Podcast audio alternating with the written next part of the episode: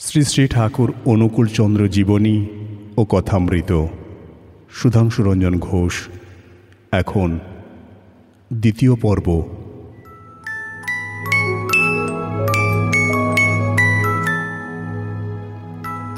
মা মনমোহিনী ও দিদিমা কৃষ্ণসুন্দরীর আদর ও স্নেহ যত্নে দিনে দিনে বেড়ে উঠতে লাগলেন শিশু অনুকূলচন্দ্র শিশুর নবম মাসে কৃষ্ণসুন্দরী দেবী শাস্ত্রবিধি অনুসারে দৌহিত্রের শুভ অন্নপ্রাসন্ন অনুষ্ঠান মহাধুমধামের সঙ্গে সম্পন্ন করলেন।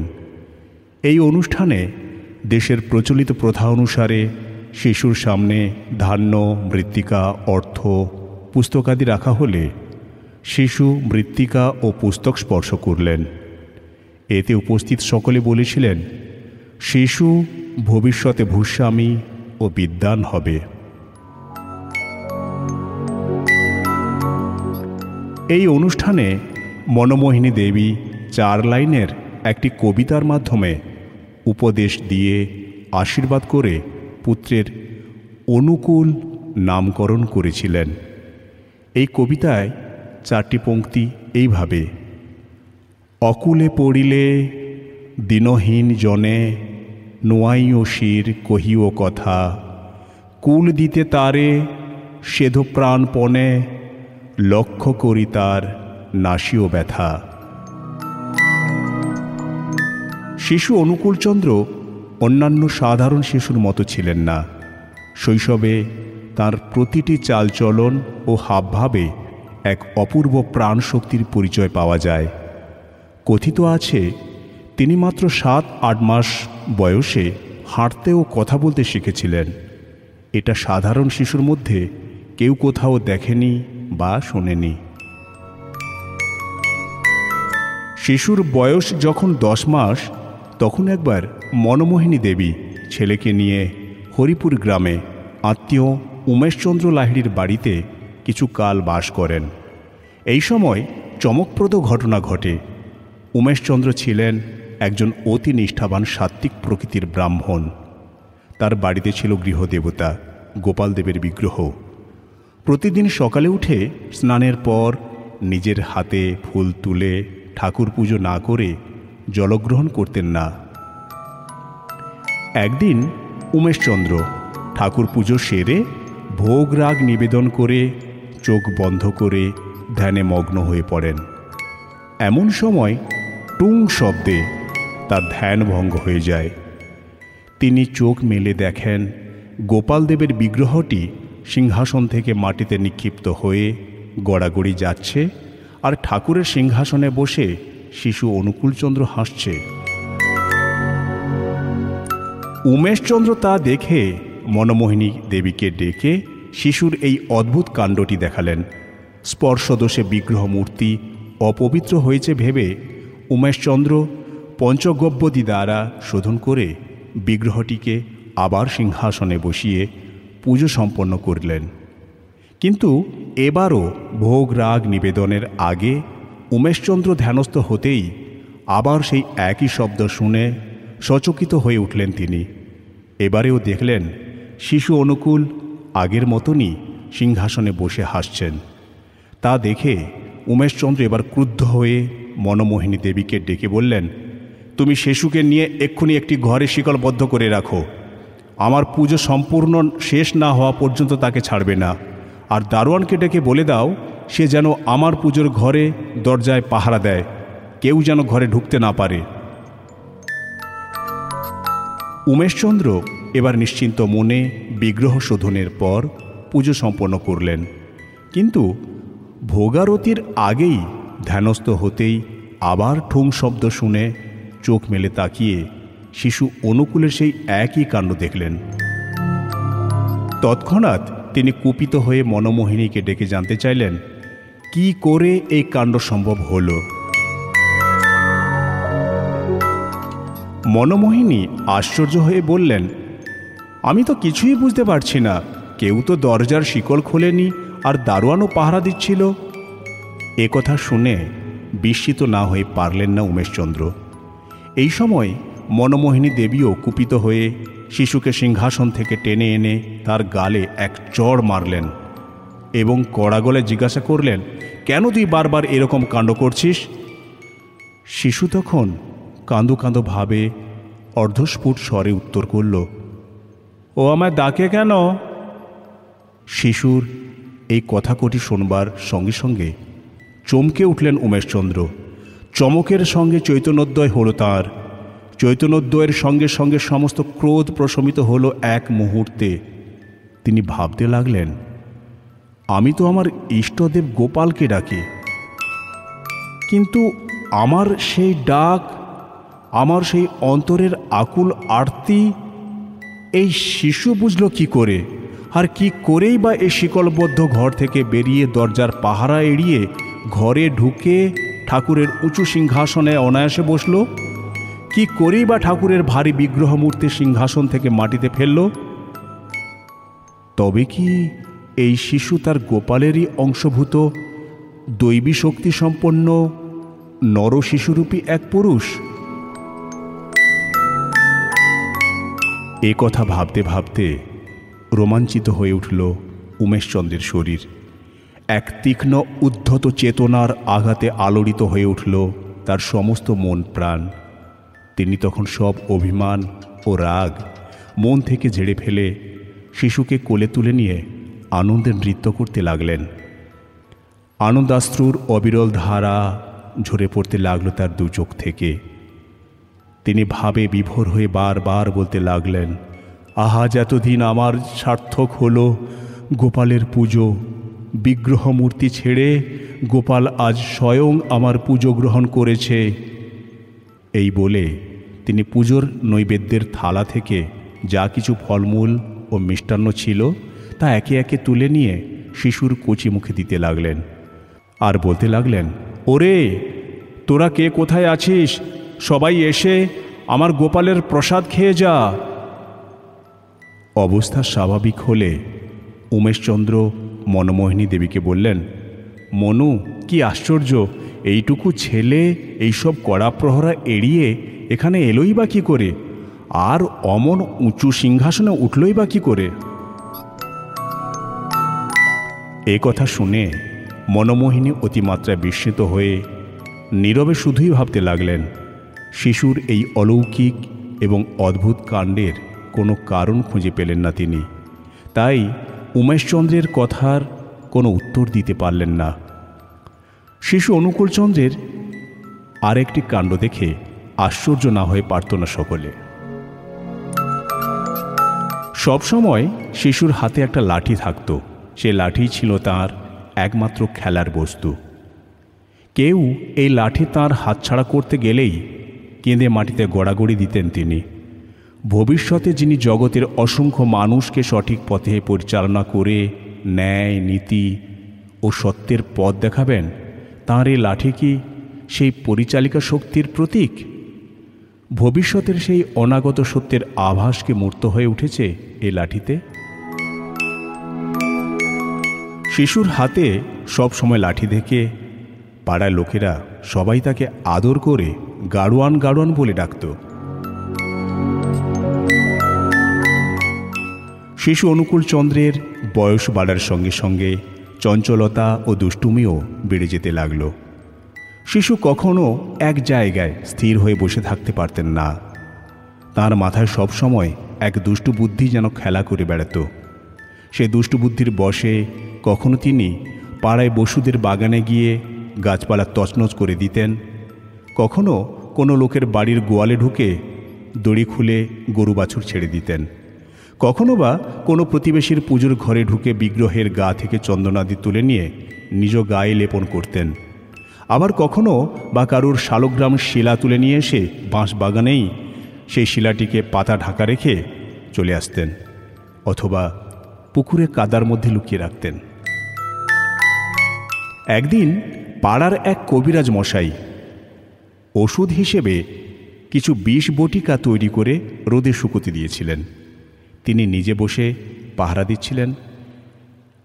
একসময় কোনো কারণে ক্ষণকালের জন্য সরে যেতেই শিশু অনুকূলচন্দ্র কোথা থেকে ছুটে এসে এক মুঠো বিষ বটিকা মুখে ভরে দিয়ে ছুটে পালিয়ে গেলেন। এই ঘটনা দেখে কবিরাজ মশাই, মনমোহিনী দেবী ও পাড়ার লোকেরা চিন্তিত হয়ে পড়লেন। এতগুলো বিষ বটিকা শিশু কি করে হজম করবে তা ভেবে পেলেন না কেউ। সকলেই ভাবতে লাগলেন এই বিষ বটিকা বা বিষের বড়ি কোনো দুরারোগ্য রোগ দূরীকরণের জন্য সাবধানে প্রয়োগ করেন কবিরাজ মশাই। কিন্তু এতগুলি বিষের বড়ির প্রতিক্রিয়া কি করে সহ্য করবে এই শিশু? সে যখন বড়িগুলি মুখে ভরেছে, তখন নিশ্চয়ই সে তা খেয়ে ফেলেছে। দুঃখে ও হতাশায় ভেঙে পড়লেন মনোমোহিনী দেবী। শিশুর জীবনের আশা প্রায় ছেড়ে দিলেন। কিন্তু সকলের সব দুশ্চিন্তাকে মিথ্যে প্রতিপন্ন করে সেই সব বিষের বড়ি অবলীলাক্রমে হজম করে ফেললেন শিশু অনুকূলচন্দ্র তখন শিশুর এই অলৌকিক শক্তির এক অভ্রান্ত পরিচয় পেয়ে আশ্চর্য হয়ে গেলেন সবাই। শিশু অনুকূলচন্দ্রের নানা রকম দৌরাত্মের প্রায় অতিষ্ঠ হয়ে পাড়ার লোকেরা নালিশ করত মনমোহিনী দেবীর কাছে। কিন্তু একটা বিষয়ে আশ্চর্য হয়ে যেত সবাই। সেটা এই যে, শিশু যে অপরাধী করুক, শাস্তির ভয় দেখালেও সে সরলভাবে স্বীকার করত তার অপরাধের কথা। কখনো মিথ্যে বলে সে অপরাধে ঢাকার চেষ্টা করত না। শিশুর এই সরলতা ও মধুর কণ্ঠের বচন শুনে সবাই মুগ্ধ হয়ে যেত, তাকে ভালো না বেসে থাকতে পারত না। আর একটা আশ্চর্য বিষয় এই যে শিশু অনুকূল চন্দ্রের মুখের কথা ফলে, অর্থাৎ সত্যি হয়ে যেত। একবার জননী দেবী ও কর্তামা অর্থাৎ দিদিমা কৃষ্ণ সুন্দরী নৌকাযোগে কুষ্টিয়া থেকে হিমায়তপুর আসছিলেন পদ্মা নদীর উপর দিয়ে। তখন ছিল বৈশাখ মাস। অকস্মাৎ কালবৈশাখীর ঝড় উঠল, খরস্রোতা পদ্মা নদীর বুকে। উত্তাল ঢেউয়ের আঘাতে নৌকাখানি যে কোনো মুহূর্তে উল্টে বা ডুবে যেতে পারে। মাঝিরা এই অবস্থায় নৌকা চালাতে না পেরে নদীতে ঝাঁপ দিয়ে কে কোথায় ভেসে গেল। চালকহীন নৌকাখানি ডুবুডুবু অবস্থা দেখে মনমোহিনী দেবী ও তাঁর মাতা কৃষ্ণসুন্দরী দেবী এক মনে নাম জপ করতে লাগলেন। শিশু অনুকূলের বয়স তখনই আড়াই বছর। এমন সময় সহসা উঠে বলল, মা, নৌকা থেকে ছিগ্গির নাম। শিশুর কথা শুনে সে দারুণ বিপদের মধ্যে মনমোহিনী দেবী মনে বল পেলেন। তখন তিনি ইষ্ট দেবতাকে স্মরণ করে এক অজ্ঞাত দৈব শক্তির বলিয়ান হয়ে উঠলেন। সঙ্গে সঙ্গে এক হাতে শিশুকে কোলে নিয়ে আর এক হাতে মার হাত ধরে নৌকা থেকে বিক্ষুব্ধ নদীর বুকে নেমে পড়লেন। কিন্তু কি আশ্চর্যের কথা, তারা প্রবল ঢেউয়ের আঘাতে ভেসে গেলেন না অথবা নদীর গর্ভে তলিয়ে গেলেন না। নামা মাত্রই তারা পায়ের তলায় মাটি পেলেন এবং জল ভেঙে হাঁটতে হাঁটতে তারা অনায়াসে এক চরে এসে উঠলেন। পরে অন্য এক নৌকা ভাড়া করে হিমায়তপুর এসে পৌঁছলেন। শিশু অনুকূলের বয়স যখন মাত্র তিন, তখন একদিন তার জননী তাকে বললেন, অনুকূল, ও বাড়িতে একটি ছেলে হয়েছে। চলো যাই, তাকে দেখে আসি। মার কথা শোনা মাত্র? শিশু অনুকূলচন্দ্র বললেন, না মা, যাব না। ওকে দেখে কি হবে? ও তো আঠারো দিনের বেশি বাঁচবে না। পরম বিস্ময় ও দুঃখের কথা, আঠারো দিনেই সেই শিশুটির মৃত্যু ঘটেছিল। বালক অনুকূলচন্দ্রের বয়স যখন চার, তখন আর একটি আশ্চর্যজনক ঘটনা ঘটে। প্রতিবেশী মুকুন্দলাল বসুর ভাতুষপুত্র হেমেন্দ্র একটি সুন্দর ফুল বাগান করেছিলেন। বাগানটির তিনি চারদিকে শক্ত বেড়া দিয়ে ঘিরে অতি যত্নের সঙ্গে রক্ষা করতেন। কিন্তু বালক প্রায়ই বাগানের মধ্যে ঢুকে ফুল গাছগুলিকে উপড়ে ফেলতেন। এজন্য হেমেন্দ্র মনোদুঃখে কান্নাকাটি করতেন। বালক অনুকূল একদিন হেমেন্দ্রকে বললেন, তোমার বাগানের আম গাছগুলি আমি নষ্ট করি। যতবারই তুমি বাগান করবে, ততবারই আমি তার তজনজ না করে ছাড়ব না। তোমার এখানে দুদিনের বাগান করে কি হবে? তুমি তো এখানে থাকবে না? এই বলে বালক আকাশের দিকে মুখ তুলে আঙুল দেখে বললেন, তোমার জন্য এখানে এক সুন্দর বাগান করা আছে। সে বাগান এ বাগানের চেয়ে অনেক ভালো। কি আশ্চর্যের কথা, বালকের এই ভবিষ্যৎবাণী কিছুদিনের মধ্যেই ফলে গেল। কিছুকালের মধ্যে হেমেন্দ্র কঠিন যক্ষা রোগে আক্রান্ত হয়ে অকালে মৃত্যুমুখে পতিত হল। এইভাবে দেখা যায় সিদ্ধ বাঘ এক মহাপুরুষের মতো বালক অনুকূল চন্দ্রের প্রতিটি কথা অক্ষরে অক্ষরে আচিরেই সত্যি পরিণত হতো। অনেক সাধু সন্ন্যাসী অনুকূলচন্দ্রের বাল্যকালে অসাধারণত্বের পরিচয় পেয়ে তার ভবিষ্যৎ সম্বন্ধে নানান উক্তি করতেন। একবার শিশু অনুকূলচন্দ্রের এক কঠিন পীড়া হয়। সেই সময় শিবচন্দ্রের গৃহে এক সন্ন্যাসী এসে উপস্থিত হন। তিনি জননী দেবীকে শিশুর রোগমুক্তির জন্য কয়েকটি প্রক্রিয়ার কথা বলে যান এবং ভবিষ্যৎবাণী করে যান, এ শিশু মরবে না, এ সামান্য শিশু নয়। একবার এক প্রবীণ সন্ন্যাসী শিবচন্দ্রের গৃহে এসে কিছুদিন অবস্থান করেন।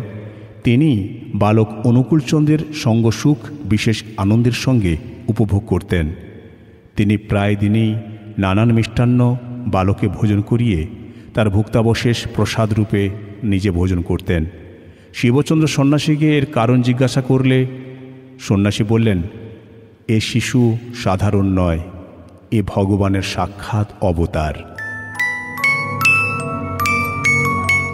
একদিন সকালবেলা পাড়ার কয়েকটি ছোট মেয়ে এসে জননী দেবীকে বললেন এক জ্যোতির্ময়ী উজ্জ্বল নারী মূর্তি চারদিক আলোকিত করে পদ্মার ধারে বসে শিশু অনুকূলকে কোলে নিয়ে স্তন্যপান করাচ্ছেন। এই কথা শোনা মাত্র জননী দেবী সেখানে ছুটে গিয়ে দেখলেন, কথাটি সত্যি। শিশু জননীকে দেখা মাত্র খিলখিল করে হাসতে লাগলেন। সহসা সেই নারী মূর্তিটি অদৃশ্য হয়ে চলে গেল কোথায়? একদিন জননী দেবীর শাসনের ভয়ে বালক অনুকূলচন্দ্র গ্রামের শেষ প্রান্তে একটি বনের মধ্যে গিয়ে লুকিয়ে থাকেন। তখন তার দিদিমা কৃষ্ণসুন্দরী দেবী বালকের খোঁজ করতে সেই বনের কাছে গিয়ে দেখলেন, তখন সন্ধ্যা হয়ে এসেছে। বনের ভেতরটা অন্ধকার, বালক অনুকূল তখন সেই অন্ধকার বনের মধ্যে একটি গাছের তলায় বসে আছেন। তার গা থেকে এক উজ্জ্বল গোলাপি আভা বিচ্ছুরিত হচ্ছে। কৃষ্ণসুন্দরী দেবী আরও দেখলেন, বালককে ঘিরে কয়েকটি ছায়ামূর্তি নৃত্য করছে, আর বালক তা দেখে ভয়ের পরিবর্তে আনন্দ পাচ্ছেন। এই দৃশ্য দেখে দিদিমা ভীত হয়ে রামনাম উচ্চারণ করতে করতে বালককে কোলে তুলে নিয়ে দ্রুত পায়ে গৃহে চলে গেলেন। পাড়ার এক বৃদ্ধার বাড়িতে অনেক আম গাছ ছিল, কিন্তু বৃদ্ধা অতি কৃপণ প্রকৃতির ছিলেন বলে কাউকে কখনো একটি আম হাতে তুলে দিতেন না। পাড়ার ছেলেদেরও কখনো গাছে উঠে আম পাড়তে দিতেন না। তার আম নষ্ট হলেও কোনো মানুষকে একটিও দান করতেন না। বিষয়টি লক্ষ্য করে বৃদ্ধার স্বভাবের পরিবর্তন করার উপায় খুঁজতে লাগলেন বালক অনুকূলচন্দ্র একদিন তিনি পাড়ার ছেলেদের ডেকে এনে সকলে মিলে গাছে উঠে অনেক আম পেড়ে খেতে লাগলেন। তা দেখে বৃদ্ধা প্রতিবাদ করে ছেলেদের গালে দিতে থাকলে অনুকূলচন্দ্র বৃদ্ধাকে বুঝিয়ে বললেন, মা, তুমি গাছের এতগুলি আম নিয়ে কী করবে? বহু আম নষ্ট হবে আর আমরাও একটা খেতে পাবো না। তুমি না দিলে আমরা কোথায় পাব? বালকের মধুর কণ্ঠ শুনে বৃদ্ধার মন নরম হল। তাছাড়া বালকের যুক্তিতে চৈতন্য হলো তার। তখন থেকে বৃদ্ধা পাড়ার ছেলেরা গাছে উঠে আম পাড়লে আর নিষেধ করতেন না। বরং একসময় তিনি নিজে তাদের ডেকে এনে আম খাওয়াতেন। এইভাবে দেখা যায়, বালক অনুকূলচন্দ্রের প্রতিটি দুরন্তপনার মধ্যে একটি শিক্ষণীয় তাৎপর্য থাকত। শোনা যায়, পিতা শিবচন্দ্র যখন সপরিবারে গোলপুরের ময়মনসিংহের রানী অমৃত সুন্দরীর কাছারি বাড়িতে থাকতেন, তখন বালক অনুকূলচন্দ্র প্রায়ই তার সঙ্গীদের নিয়ে রানীর ফুল বাগানে ঢুকে গাছপালা সব লণ্ডভণ্ড করে দিতেন। বালকের সুঠাম সুন্দর দেহ, উজ্জ্বল মুখ, চোখ ও হাবভাব দেখে প্রহরীরা বালকে বাধা দিতে সাহস পেতেন না। একদিন রানীমা বালক অনুকূলকে দেখে মিষ্টি কথায় এর কারণ জিজ্ঞাসা করলেন। স্বভাবতী সরল প্রকৃতির সত্যবাদী বালক নির্ভয় সরলভাবে রানীমাকে বললেন, আমরা যে ফুল বড় ভালোবাসি, তাই যখন তখন বাগানে ঢুকে পড়ি। আমরা যদি অবাধে ঢুকতে পারি, তাহলে বাগানের গাছপালা কিচ্ছু নষ্ট করব না। বালকের এই সত্য, সরল কথা শুনে খুশি হলেন রানীমা। তিনি বালকের কথায় বিশ্বাস করে সেদিন থেকে বাগানের মধ্যে ছেলেদের অবাধ প্রবেশাধিকার দান করলেন।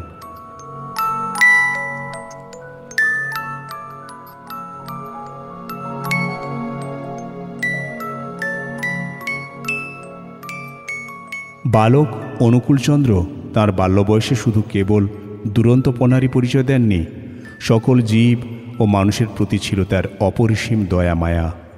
কোনো জীব বা মানুষের কষ্ট দেখলেই মমতায় বিগলিত হয়ে যেত তার সমস্ত অন্তর। অনুকূলচন্দ্রের বয়স যখন মাত্র পাঁচ কি ছয়, তখন একদিন খেলার সাথীদের অনুরোধে একটি ছিপ দাড়ি নিয়ে পদ্মায় মাছ ধরতে যান। তার বড়শিতে সেদিন একটি বড় মাছ ধরা পড়েছিল। কিন্তু মাছটি বড় বলে তিনি একা টেনে তুলতে পারছিলেন না। সঙ্গীরা তখন সকলে মিলে মাছটিকে টেনে তীরে তুলল। গলায় বড়শির কাঁটা বিঁধে থাকার জন্য মাছটি যন্ত্রণায় কাতর হয়ে ছটফট করতে লাগল। তা দেখে বালকের কোমল প্রাণে ব্যথা জাগল। সমবেদনায় এমনি কাতর হয়ে উঠলেন যে, তিনি নিজেই আর্তকণ্ডে চিৎকার করতে লাগলেন। তার চিৎকার শুনে চারপাশে লোকেরা ছুটে এলে তিনি তাদের মাছটিকে বর্ষিমুক্ত করবার জন্য সকরুণ কণ্ঠে অনুরোধ জানালেন। তখন উপস্থিত লোকেরা বালকের কাণ্ড দেখে আশ্চর্য হয়ে মাছটিকে মর্ষিমুক্ত করে জলে ছেড়ে দিলে স্বস্তির নিঃশ্বাস ফেলে বাঁচলেন বালক অনুকূলচন্দ্র। বালক অনুকূলচন্দ্রের বাড়ির কাছে একটি জলভরা বিল ছিল। সেখানে জেলেরা প্রায় মাছ ধরতে আসত। একদিন সকালবেলায় বালক অনুকূল সেই বিলের ধারে বেড়াতে গিয়ে দেখলেন, জেলেরা জালে বেশ কতগুলি মাছ ধরেছে। মাছগুলি শ্বাসকষ্টে ছটফট করছে, তা দেখে বালকের প্রাণ কেঁদে উঠল। তিনি তখন জেলেদের সঙ্গে কথা বলে জানলেন এই মাছগুলি হাটে বিক্রি করে জেলেরা মোট দু টাকা পাবে। তখন তিনি জেলেদের কবল থেকে মাছগুলিকে উদ্ধার করে জলে ছেড়ে দেবার উদ্দেশ্যে দুটি টাকার জন্য বাড়ির দিকে ঊর্ধ্বশ্বাসে ছুটে যেতে লাগলেন। বাড়িতে গিয়ে মাকে জড়িয়ে ধরে দুটি টাকার জন্য কাতরভাবে পীড়াপিড়ি করতে লাগলেন। তখন জননী দেবী অতিষ্ঠ হয়ে দুটি টাকা তার হাতে দিলেন। ছেলে কেন এই টাকা চাইছে তা তখন না জানলেও জননী দেবী জানতেন, তার ছেলে কখনো বাজে খরচ করবে না।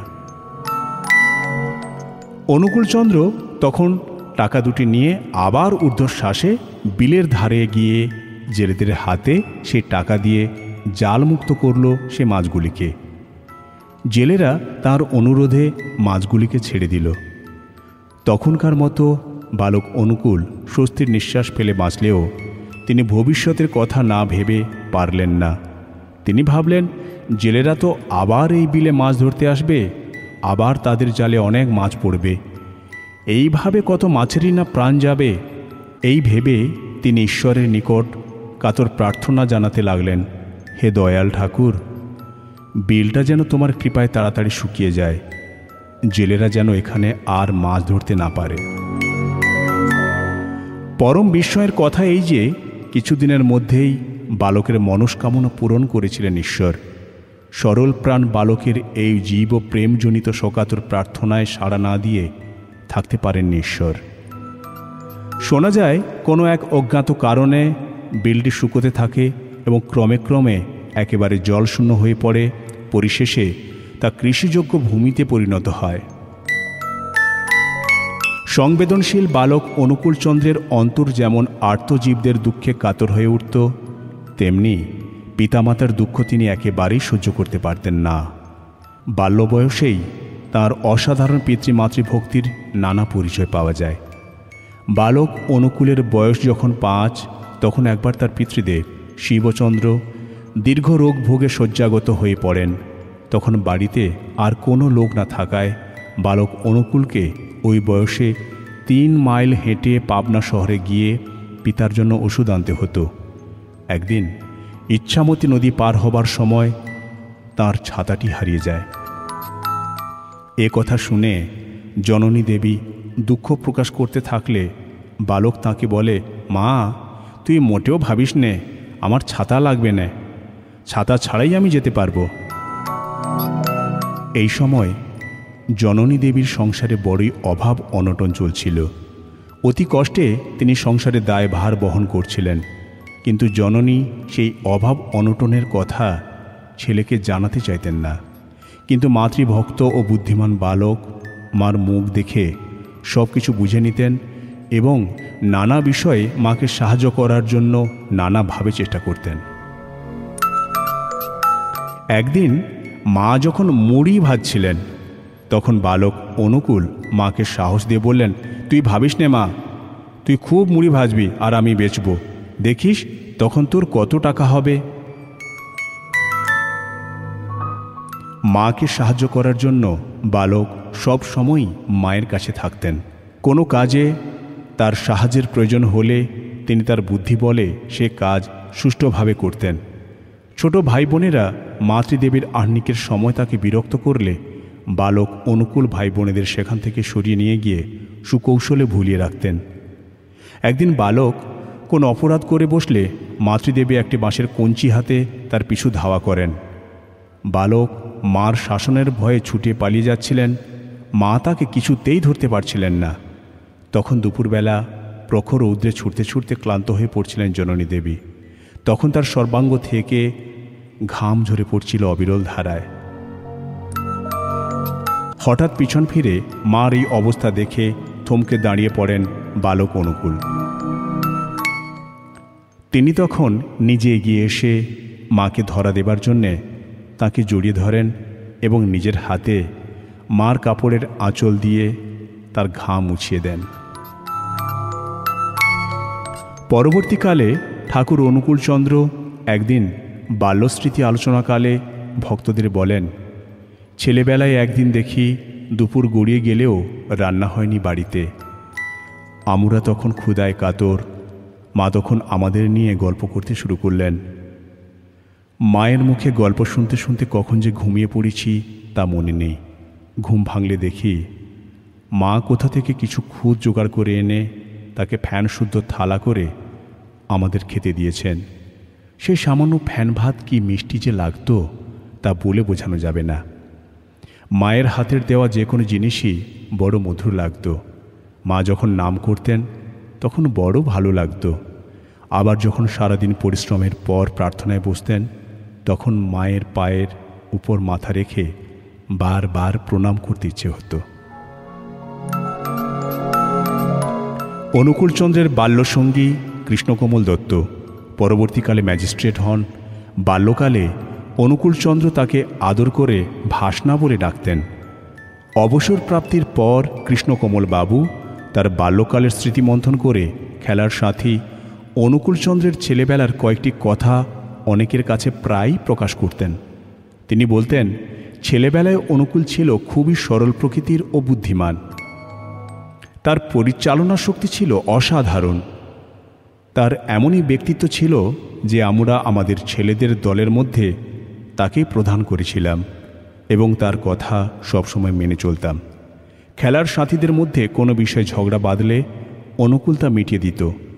সেসব কিছুর শান্তিপূর্ণভাবে মীমাংসা করে দিত। ছেলেরা তার কথাও মেনে নিত।